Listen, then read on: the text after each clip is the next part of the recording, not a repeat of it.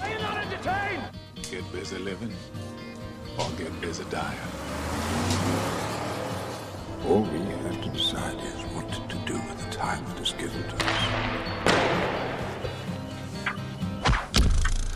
Well, welcome to this week's edition of Taboo Talk with Jay Lowder.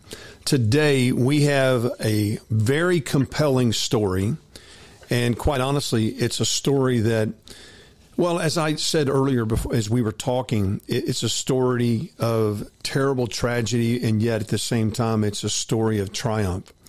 And it's a story that I think many people are going to relate to, maybe not in the exact same set of circumstances, but have been through a similar situation. And today's guest is Sandy Phillips Kirkham. Sandy, welcome to the podcast. Thank you. It's good to be here. Yeah, it's so good to have you. And for those of you listening, Sandy has written a book and it's entitled Let Me Pray With You, but it's not what you think. It's not Let Me P R A Y as in pray, but it's P R E Y. Pray upon you. And that will all make sense as we begin to unwrap this story. But Sandy, let's just start there. Let's just get a backdrop about you and a backdrop of everything that's unfolding in your life. Just kind of set the table for us, if you would. Well, first, let me just say I'm, I'm married to my husband for 45 years. We have two grown children and two fairly well behaved dogs. And my life at this point is in a good place. However, at one point in my life, I was in a very dark place.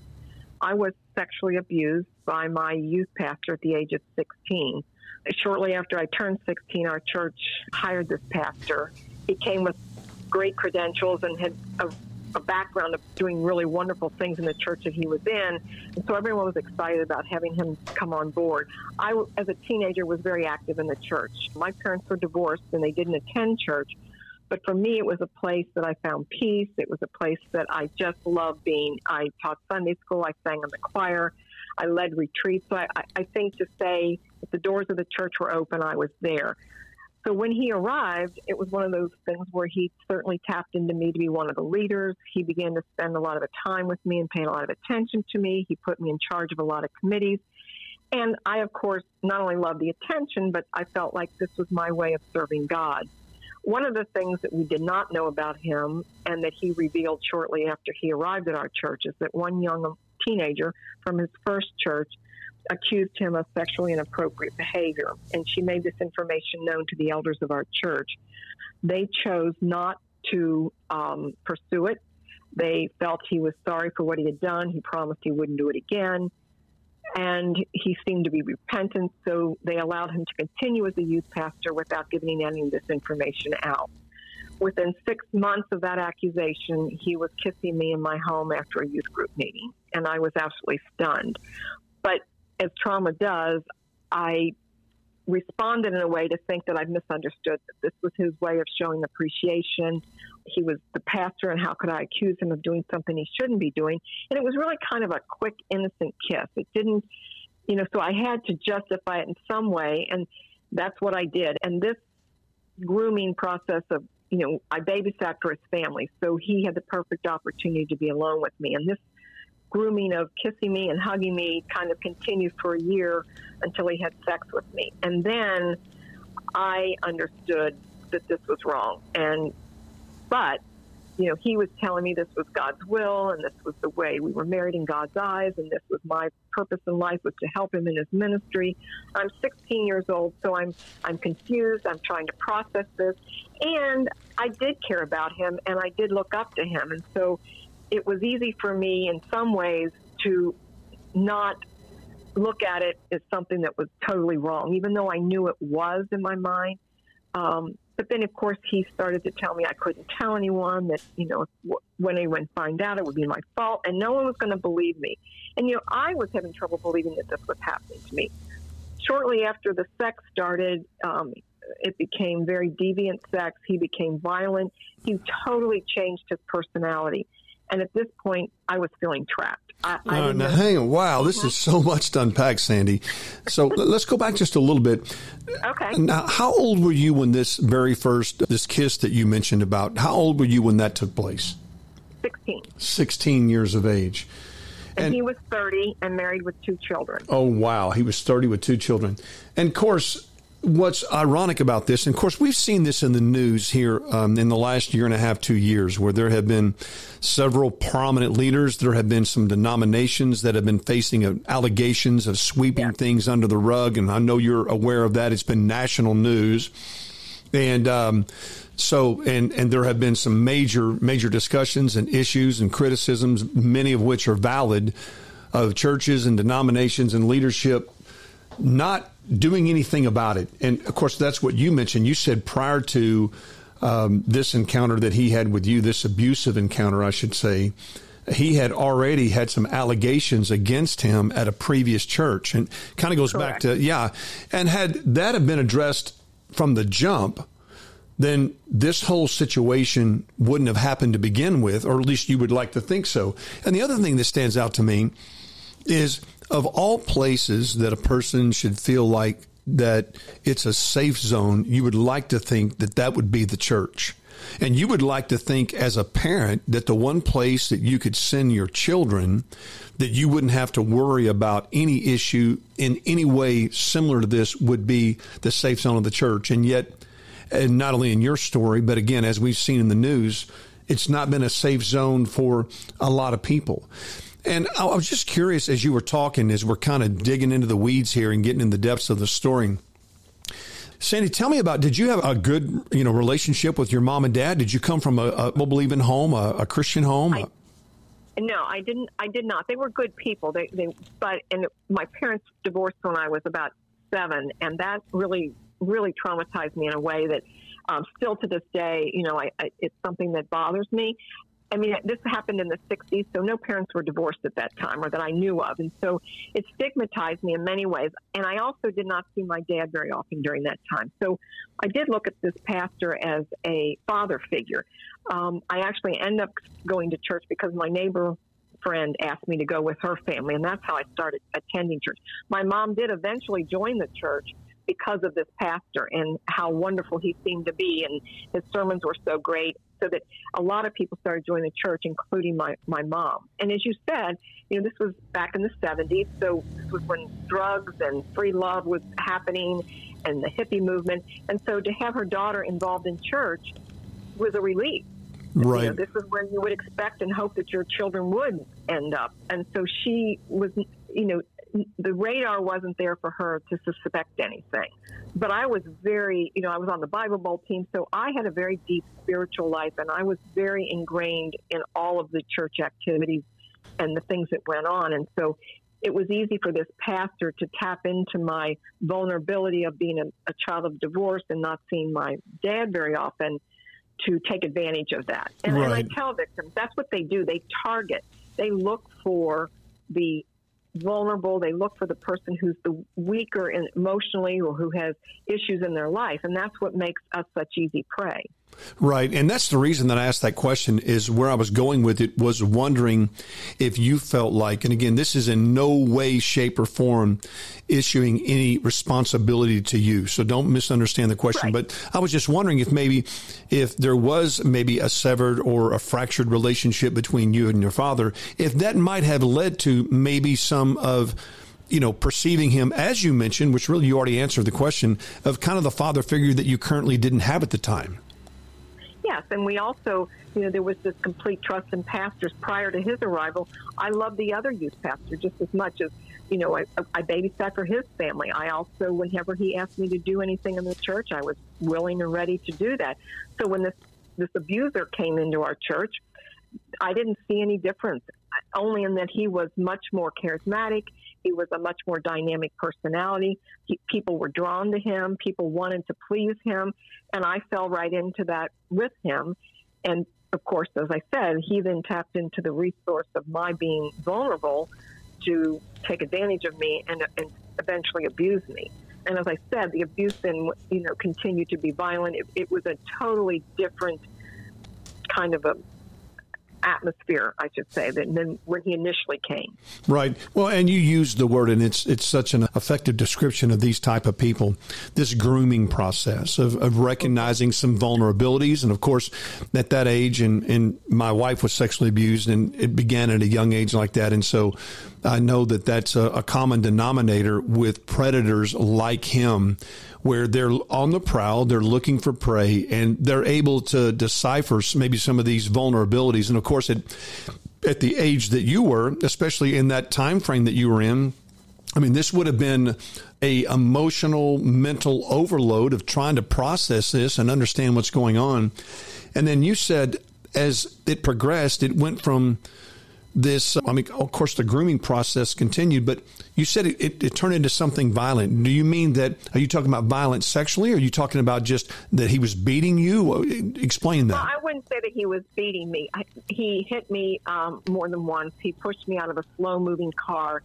Uh, he would when whenever there were some times when I would go to him and say, you know, I can't do this anymore. I'm I'm feeling guilty. Plus, this was my these were my teenage years, and I wasn't doing the fun things that everybody else was doing because I was under his control and under his thumb. So, you know, it was part unhappiness, but it was also a lot of guilt. And when I would go to him and I just say I can't do this anymore, he would respond in one of two ways. One, he would con- put on the you know the act that oh he needs me, he loves me, he cares about me, I can't leave him uh, you know, then I would start to feel guilty about that. And then he would say we were married in God's eyes and this was God's will.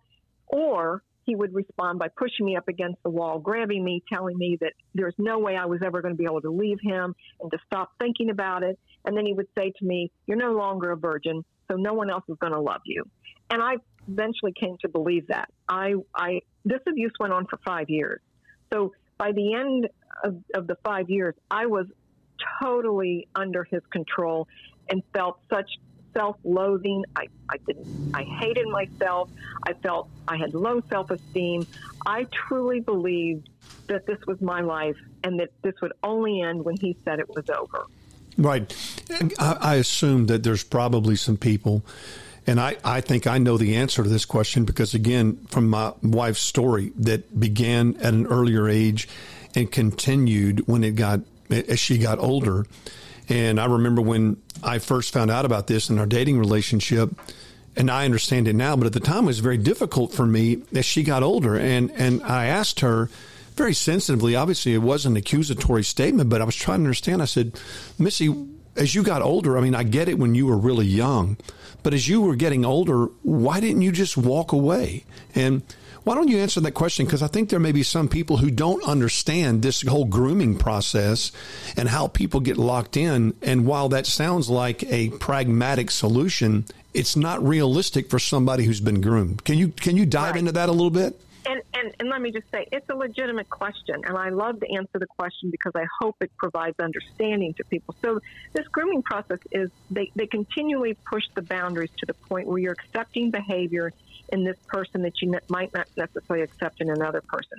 They also uh, they learn your vulnerabilities, they learn your weaknesses, and then they pretend that they're helping you and they're guiding you and they're caring for you. And so you begin to trust them to a point where you're, you are less likely to resist. And they also create a dependency on this person. So at, at some point, there, there, he was with me. He would say, you know, I wanted you to do these committees. If he were angry at me, he would say to me, I don't want you doing this anymore. You can't come to this meeting. You can't do this in the church, which devastated me. So they, he knew how to manipulate me along with the grooming process. And we become so entrapped into this relationship. As I tell people, just because there is a way out, you don't see a way out. The other thing that they do is they make it very clear that if you're to tell anyone, no one's going to believe you, and you're going to be at fault, and you're going to be blamed for what happens to me. And then they go back and forth between this. Well, you know, I care about you. And in, in many ways, my abuser was very kind to me in the beginning. And so I felt this obligation to him in some ways. I felt a protection for him that if I were to tell anyone, not only would I be blamed, but he would be blamed. And so it, it's a very difficult way to explain to people that it's not as simple as just walking away. Susan Forward talks about this acronym of FOG, F O G. There's a fear if you're to tell anyone. You feel an obligation to your abuser because he has been so kind to you. And then you feel guilty for what you perceive that you have done. And so those are the factors that can keep people in a re, an abusive relationship. I truly saw myself in a black hole with no way out. That's what I saw myself, and he created that in me so that I could not find a way to just walk away. And I'm sure, Sandy, some people might be, I mean, I'm curious about this. How was he able to keep the secrecy of this? I mean, did anybody ever suspect? Did your mom or anybody else in the youth group say, gosh, you know, he seems to show affection to you in a way he doesn't others? I mean, he must have been very, very effective. I, mean, I'm, I'm presuming that he didn't treat you publicly any different than he did anybody else. Well, um, you're right. And, and, and what I've learned later was when people learn my story, they would say to me, Well, you know, there was that one time that I questioned, or I remember he said something to you that I thought was really odd. But none of them could take the next step to think he was doing anything he shouldn't be doing.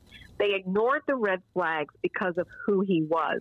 Had he been a neighbor down the street, I can assure you my mom would have thought, okay, this is this man's spending too much time with my daughter. But because he was in the church and he was the pastor, no one thought anything of the fact that he would say, let's go on a hospital visit and we'll, you know, I want you to go with me. Well, so, you know, no one questioned that, but because of who he was. And I say to people, if, if you're unsure of behavior in a religious figure, would you accept that same behavior in the stranger down the street or your neighbor or your uncle? And if the answer is no, then you need to question it within the of the pastor as well. And I think that's part of the problem. So there were red flags. The other thing is these men are very good at what they do. And so the disguise and keeping the secret is pretty easy for them sometimes because they know how to do it. And I think that altogether was one of the reasons that people didn't see and if they did, they ignored the flags. Right. Well, and I think when it's a religious figure or maybe any important figure, it could even be in the business yeah. world or it could be a city leader or people automatically assume, well, because of their position, I think they get a pass in a certain way. I'm just curious, a couple of things I want to ask.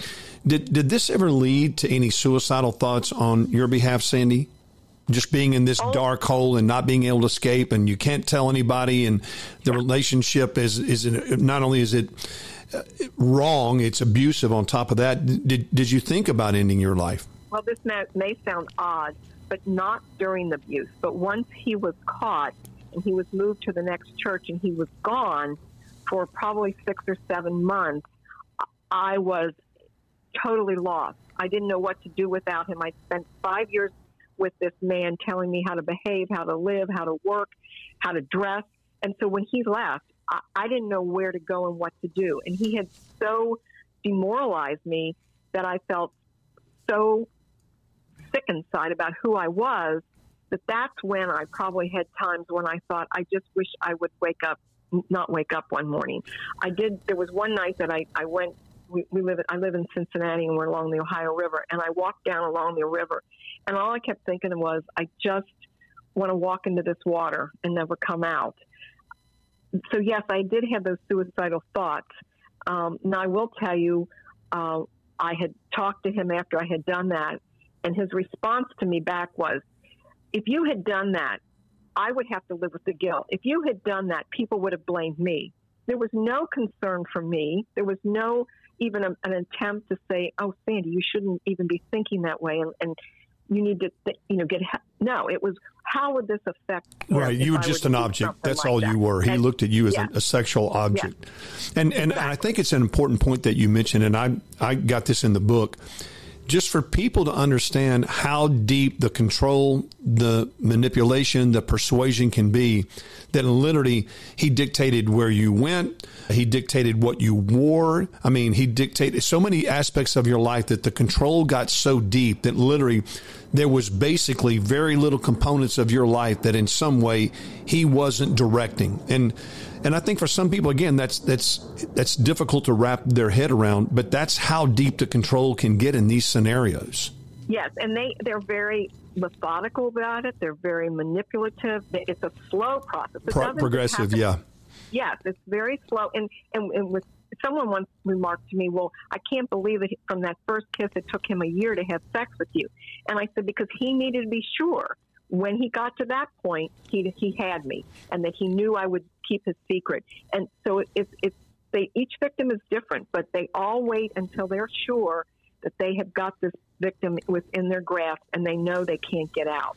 Well, and I think, yeah, and I, I think it's important too for listeners to understand, because again, I, I, I remember this part of the book that the first time that there was sexual intercourse, it wasn't like, um, you know, hey, let's get together, and you were like, okay, hey, great, let's do it. I mean, it was mm-hmm. it was a forcible situation. That matter of fact, I remember you talking about that your head, if I remember right, was I think uh, it was under a, a counter or under a, a stereo. yeah, yeah, a stereo, and so even during that process, it wasn't like that you were a willing participant and going, "This is something that I want to do." I mean, this was this was rape. I mean, you were even in the process trying to take yourself into a, a different place mentally. So, I just think it's important for the listeners to understand that even when it got to that place where the control had become so pervasive that even then it wasn't you know, again, you were a, a, very young girl, but it, it, it, was it was a rape. It wasn't just a, a, give in to some guy that was was trying to have intercourse with you either. Yeah,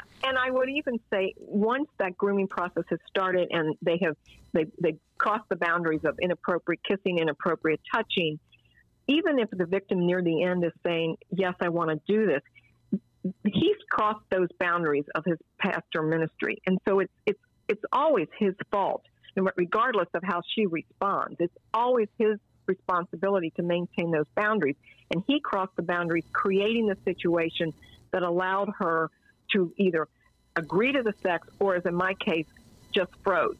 Um, it, you know, these are our pastors, these are our spiritual leaders, and they their only obligation is to behave morally and ethically. And when they don't, they bear the total responsibility of the behavior. Well, and I would encourage listeners too.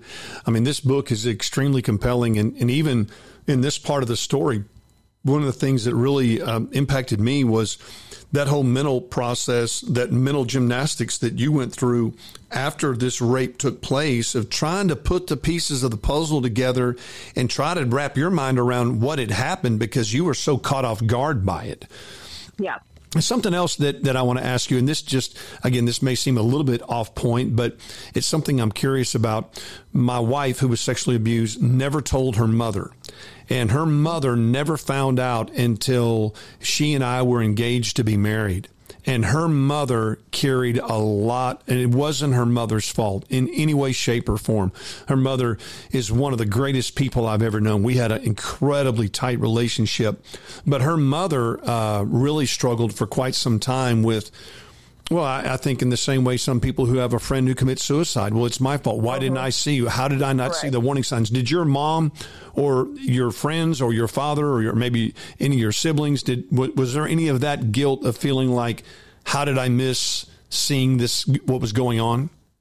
Not necessarily at the time, because I think at the time a lot of people still revered this man.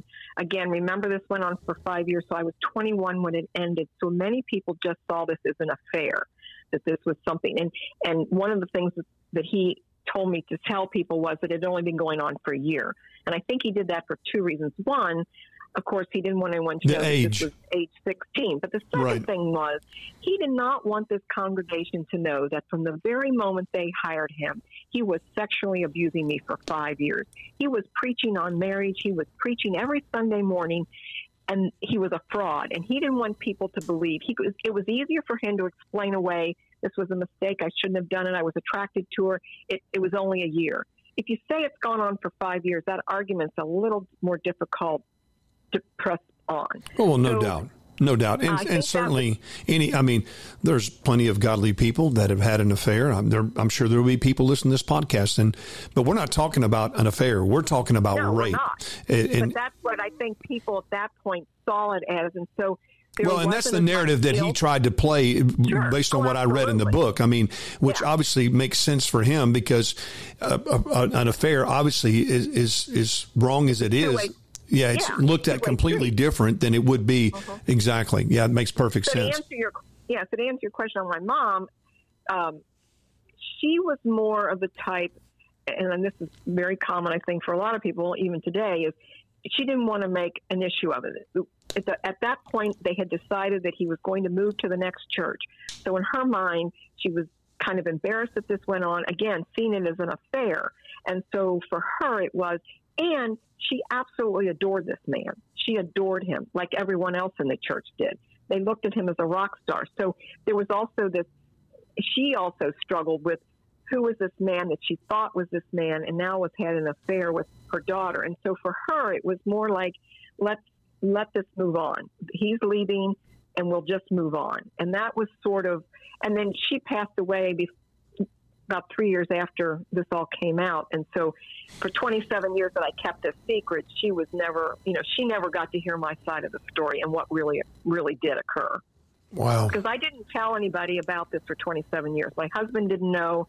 My family didn't know. My closest friend, no one knew except for the few people who were in the church at the time when it became public. Yeah, well, and it's interesting. Some research we did here recently.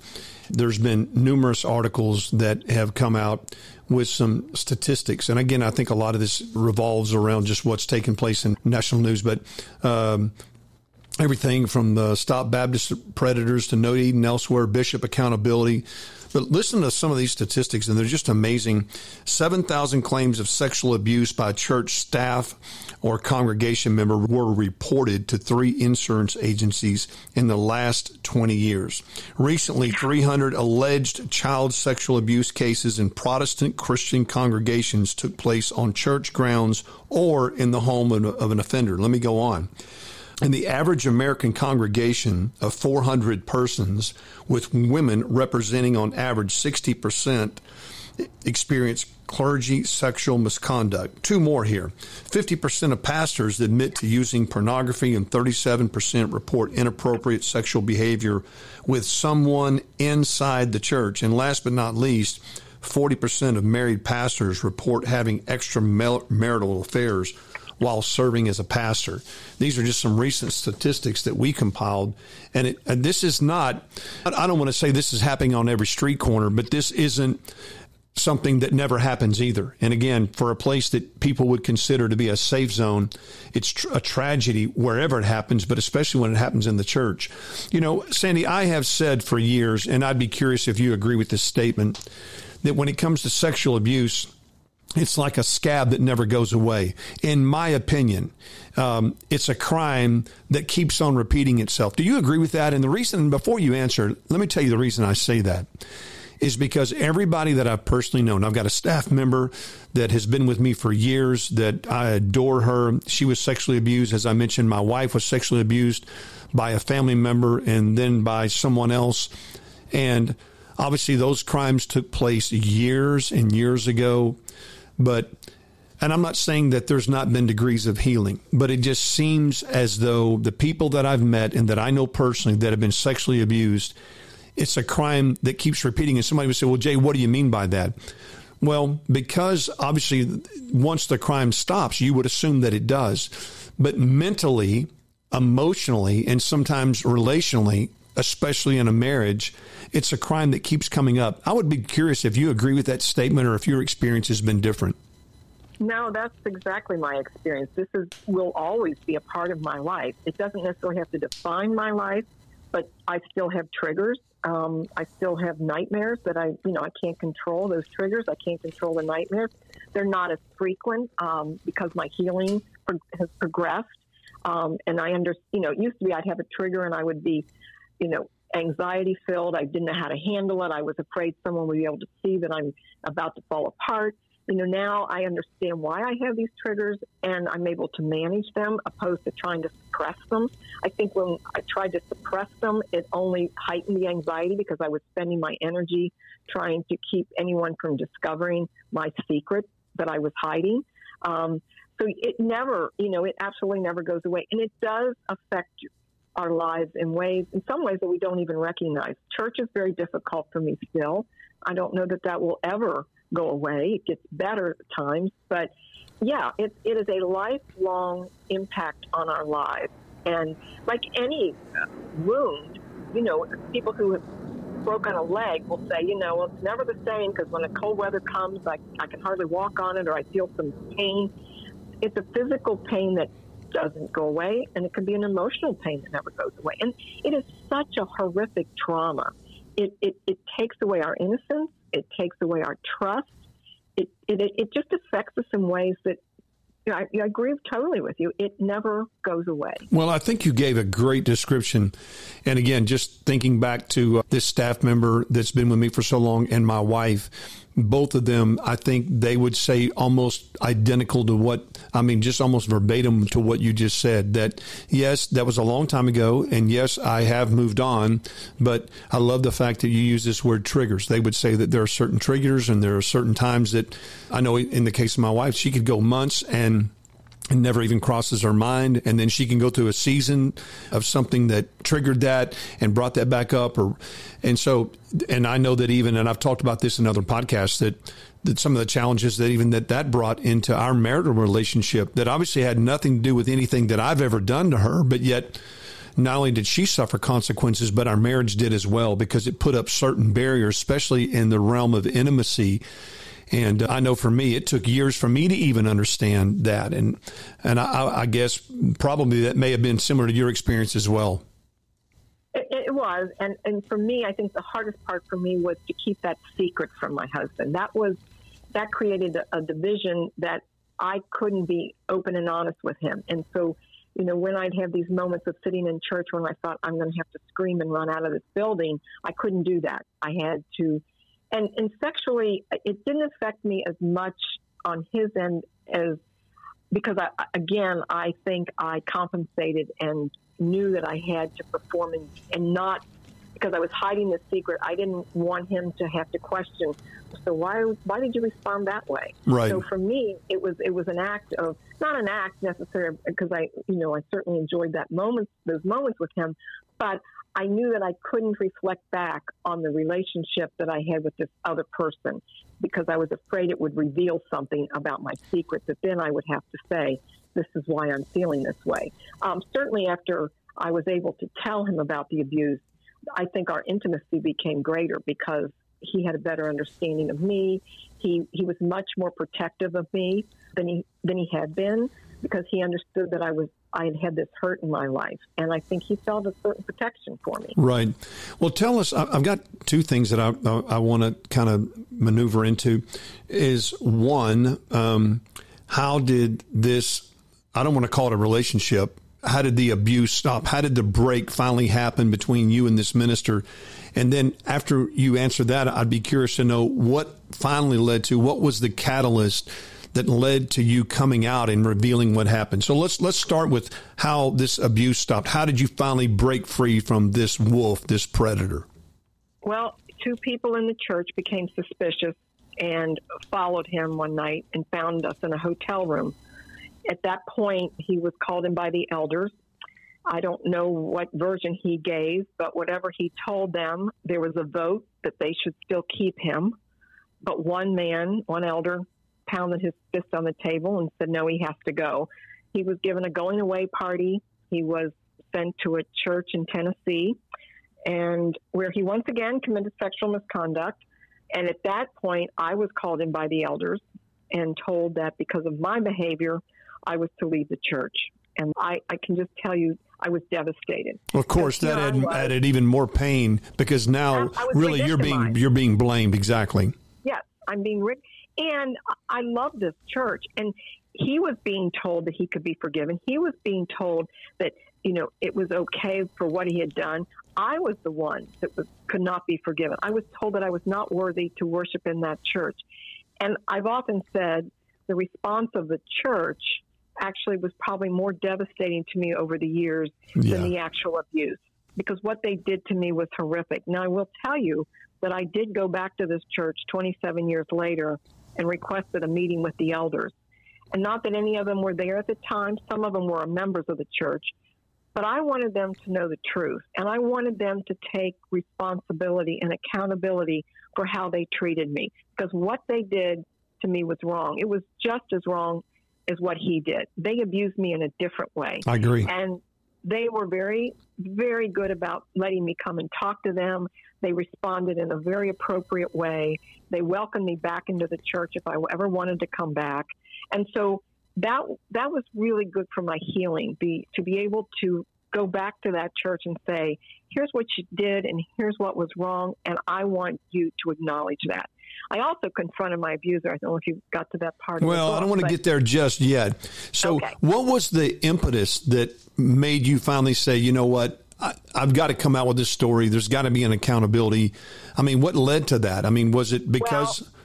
go ahead. It's in the first chapter of my book where I am driving to one of my daughter's golf tournaments, and it's in Tennessee, and I happen to pass the sign on the expressway to the town to where he moved after he left our church. And it was an absolute watershed of a moment for me. I was overtaken with emotion. I, I couldn't hardly drive on the expressway. I, I pulled off to the side. I remember getting out of the car and these semis are going by, and I, I didn't even know where I really was. I grabbed under the hood of the car and I sat by the side of the road and just sobbed. And this was a trigger that I knew was not going to be able to be suppressed, that somehow, whatever was happening to me at this moment, I was going to have to deal with it. So I spent really about two or three weeks just agonizing over what to do. I didn't tell anyone. I was just a mess. I finally told my best friend. She was very helpful in how I was going to process this. And so it was through all that and some counseling and talking to some of my other friends.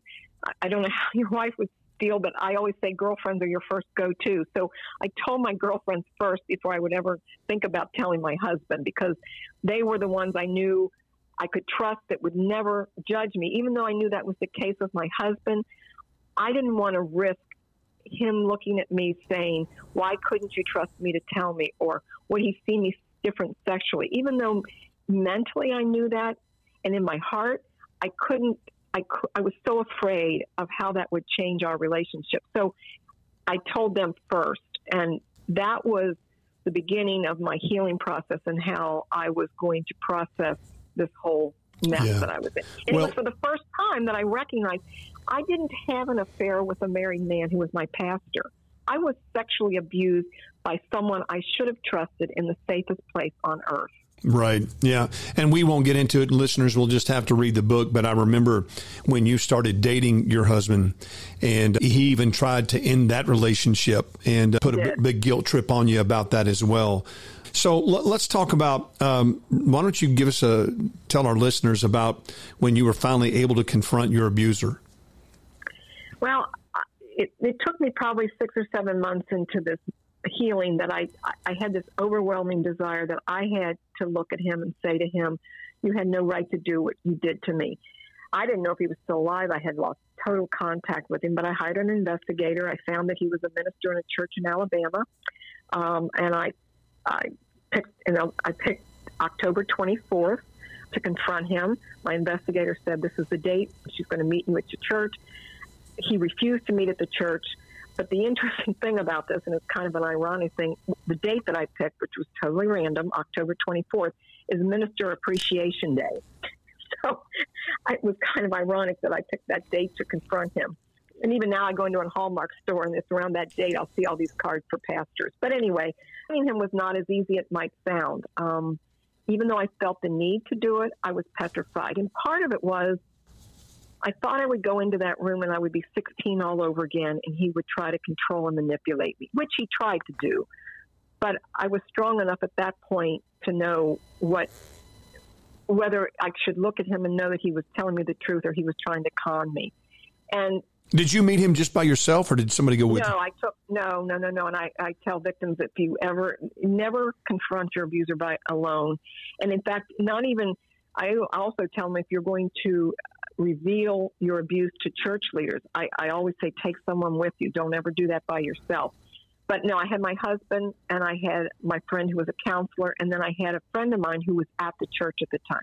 And I think one of the things that made it easier for me, and many victims don't have this, is the fact that he couldn't deny it. He'd been caught. So it wasn't like he could sit in this meeting and say, okay, this was 27 years ago. I don't barely remember this person, or no, she's making this up.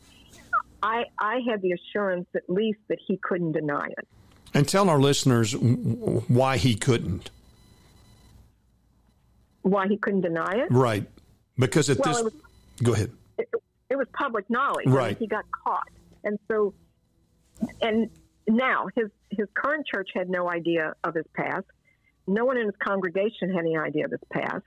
Um, and that that worried me. I mean, that that frightened me. And so one of the things I said to him was that you know this is not appropriate. That your church is unaware of this. And I became a victim because my church chose to cover up his first victim. And so I told him I was going to write eleven letters to the eleven elders in his church and just explain who I was, what he had done, and why I felt it was inappropriate that he remained in ministry.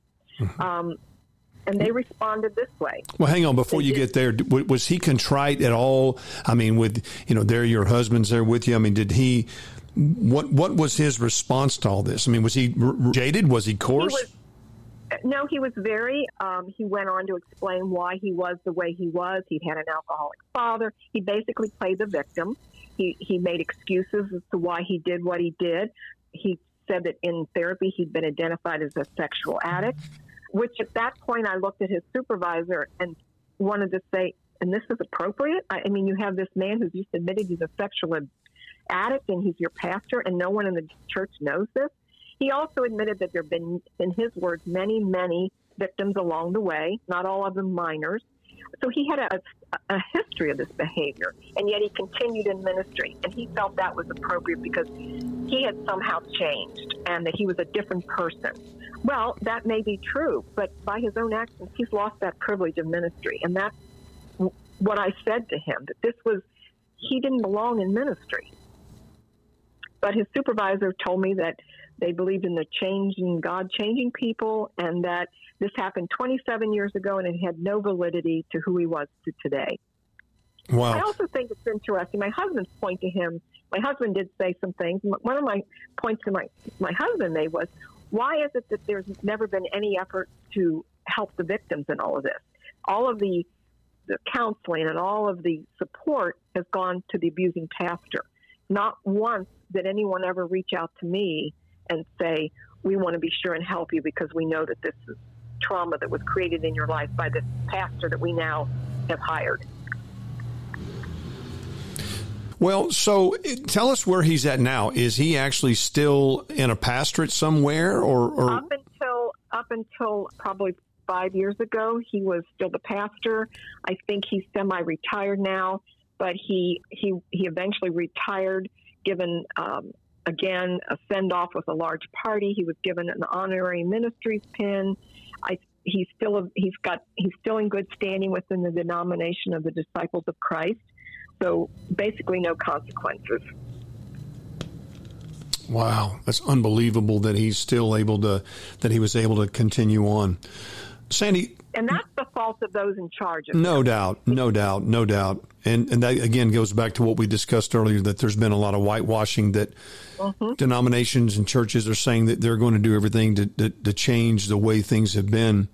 Sandy, what what should a person do? I mean, do you have resources? What do you recommend for somebody who, I mean, do you have, I know there's no just quick answer, but I mean, for somebody who's going through abuse or has been through abuse, uh, do you have resources available or, or maybe kind of a well, form? I, I do, but one of the things I want to make clear to victims is, and, and I know that this is something you've probably gone through with your wife, but victims need to know and hear it over and over and over again that it's not their fault that what was done to them. This didn't just happen, it was done to them. And in no shape or form is it their fault. You know, victims, and I was one of them, I would look back and think, why didn't I say no? Why didn't I do this? Why didn't I say this? We're powerless. Right. We're powerless. We don't have the voice. And so I tell victims, you did the best you could with the coping skills that you had at the time. So that's the first thing. You know, it's not your fault. The second thing I tell victims is you need to educate yourself.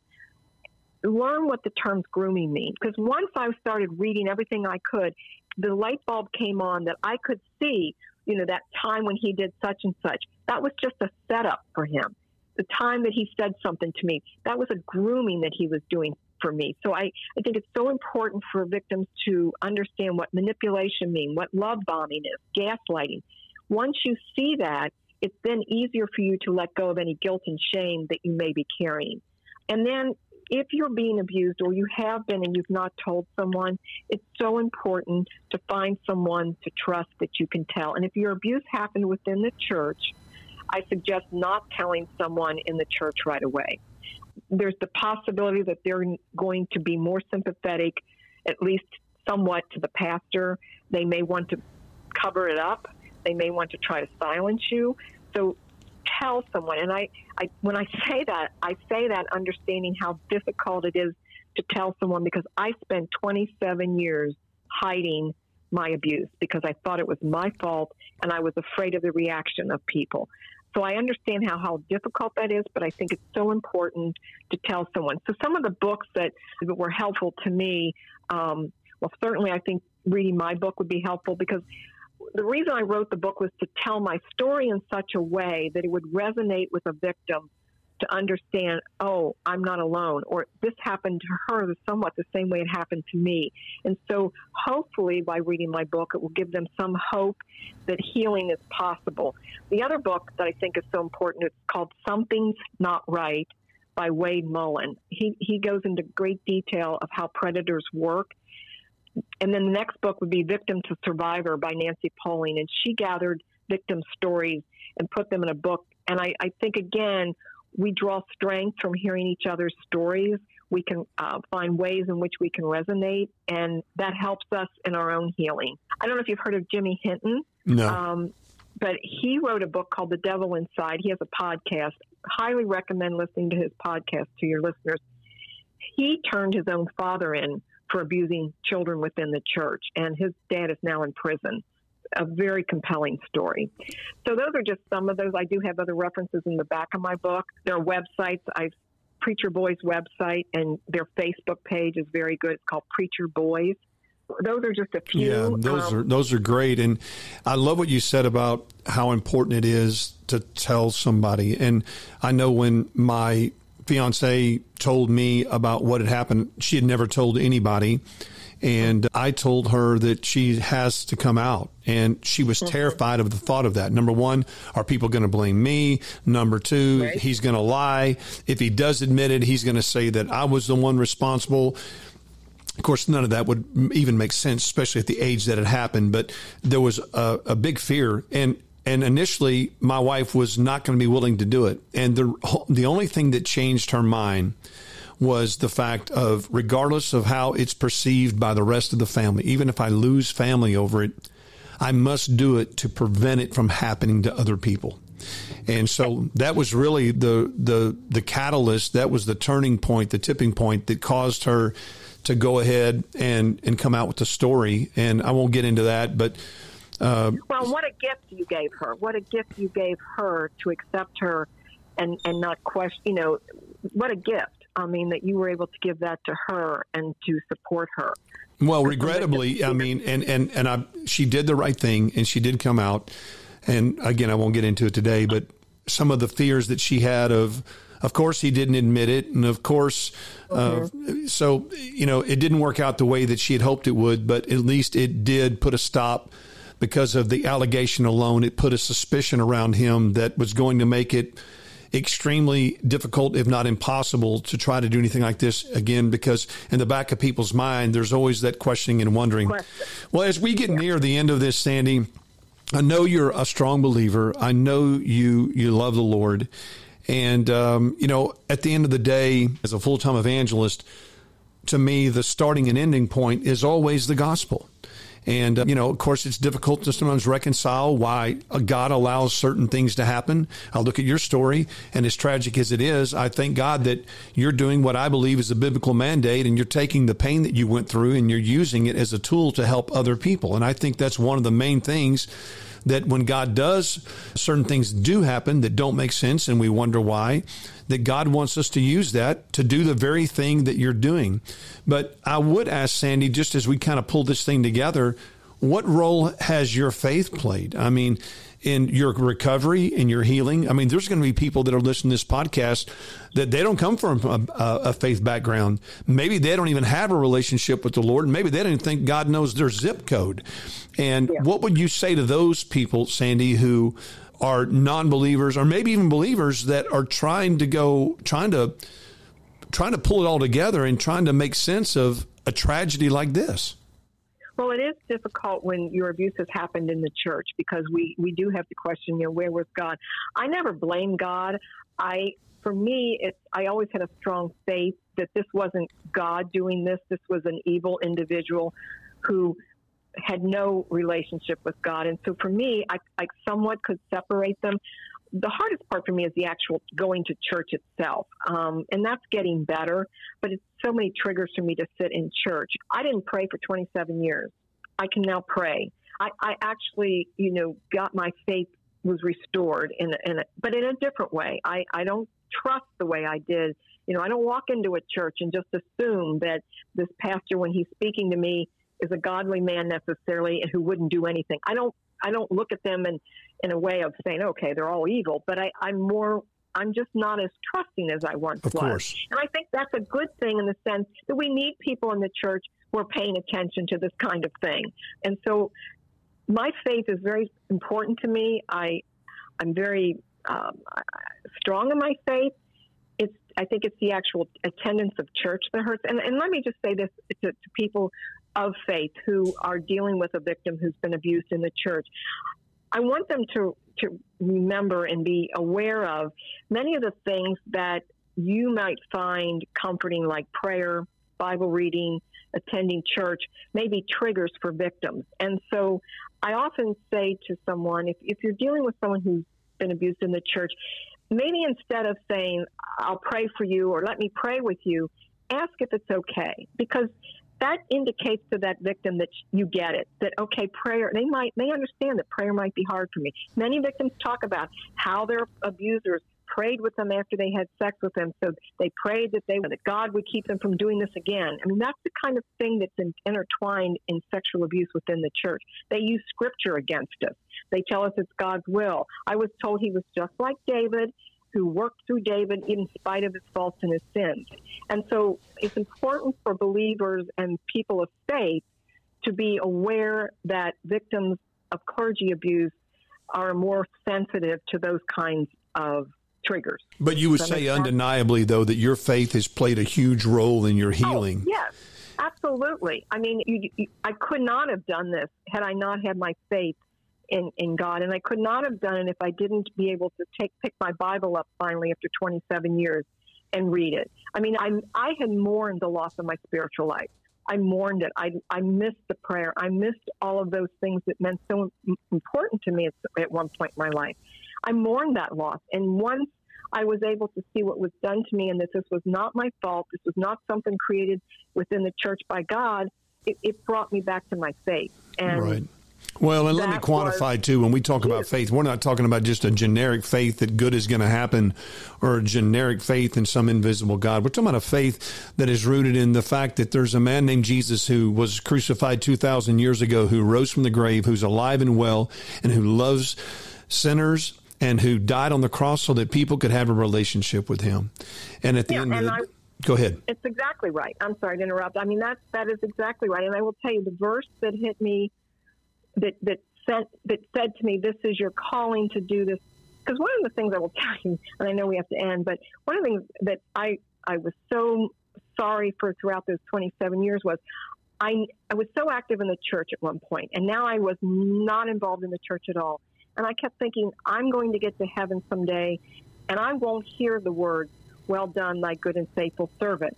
Well, now this is my this is what God has called me to do. This is what I my ministry. And the verse that I, I go back to is that God comforts those in order to comfort others. And Second Corinthians one, three, and four. Yes. Absolutely. He, he comforted me and said to me, "I'm going to heal you. Now you go out and you help others heal." And that's my mission, and that's what God has done for me in my life. He's taken this horrible experience and showed a way that I'm just, you know, help others understand what was done to them, help them have a path to healing. Because I've often thought, what if I'd heard someone's story when this my abuse was happening? Would it have given me the courage to come forward? Would it give me the courage to tell someone? I didn't know that this was happening to anyone else. And so our stories are important to share. And I, I applaud your wife for being able to share her story because it is not easy to do. Yeah, well, and I love the fact that you used the reference of Second Corinthians 1, 3, and 4. I'll just quote it. I memorized it years ago. It says, Blessed be the Father of our Lord Jesus Christ, the Father of mercy and the God of all comfort. And so people that are struggling, first of all, know that God is a God of comfort. And then the next verse, verse 4 says, who comforts us in all of our tribulation so that we may be able to com- comfort others with the same comfort we ourselves have received from God. In other words, the, Bible is saying that not only does God want to bring you comfort, but He wants to bring other people's com- other people comfort through the healing that you yourself got. Sandy, it's been great having you today. Again, the title of our book is Let Me Pray, P R E Y, upon you. Sandy, do you have a website as well?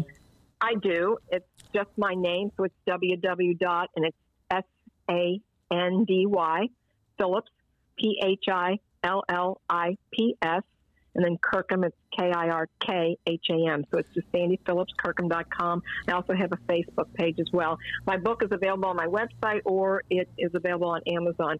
And again, I, those other books that I mentioned, I think would be a, a great help as well. Sandy, it's been great having you on today. Just love how you are, again, doing what the scripture says and you're taking your experience to bring healing and hope to other people. Thank you so much for being a guest. Listeners, again, this book is, it is something else. It is very compelling. I must be honest and say that parts of it are very disturbing, but yet at the same time, it's a book of hope. I encourage you to go out and get it. Sandy, thanks again. It's been great having you today. Thank you.